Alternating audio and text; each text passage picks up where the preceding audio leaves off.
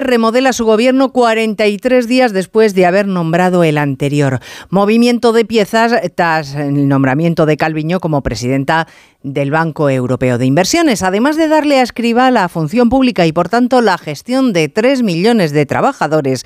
El presidente del gobierno ha tomado más decisiones. Por ejemplo, ser audaz y no disimular. La estructura del gobierno es un calco de la del partido. Si la ministra de Educación, Pilar Alegría, puede ser también la portavoz del partido y del gobierno, la ministra de Hacienda puede ser la número dos del partido y desde hoy la número dos del gobierno.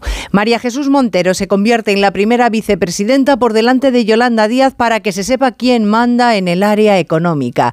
De ella también va a depender orgánicamente el nuevo ministro de Economía, Carlos Cuerpo, un técnico formado en la disciplina fiscal, porque según Sánchez, la economía va como una moto.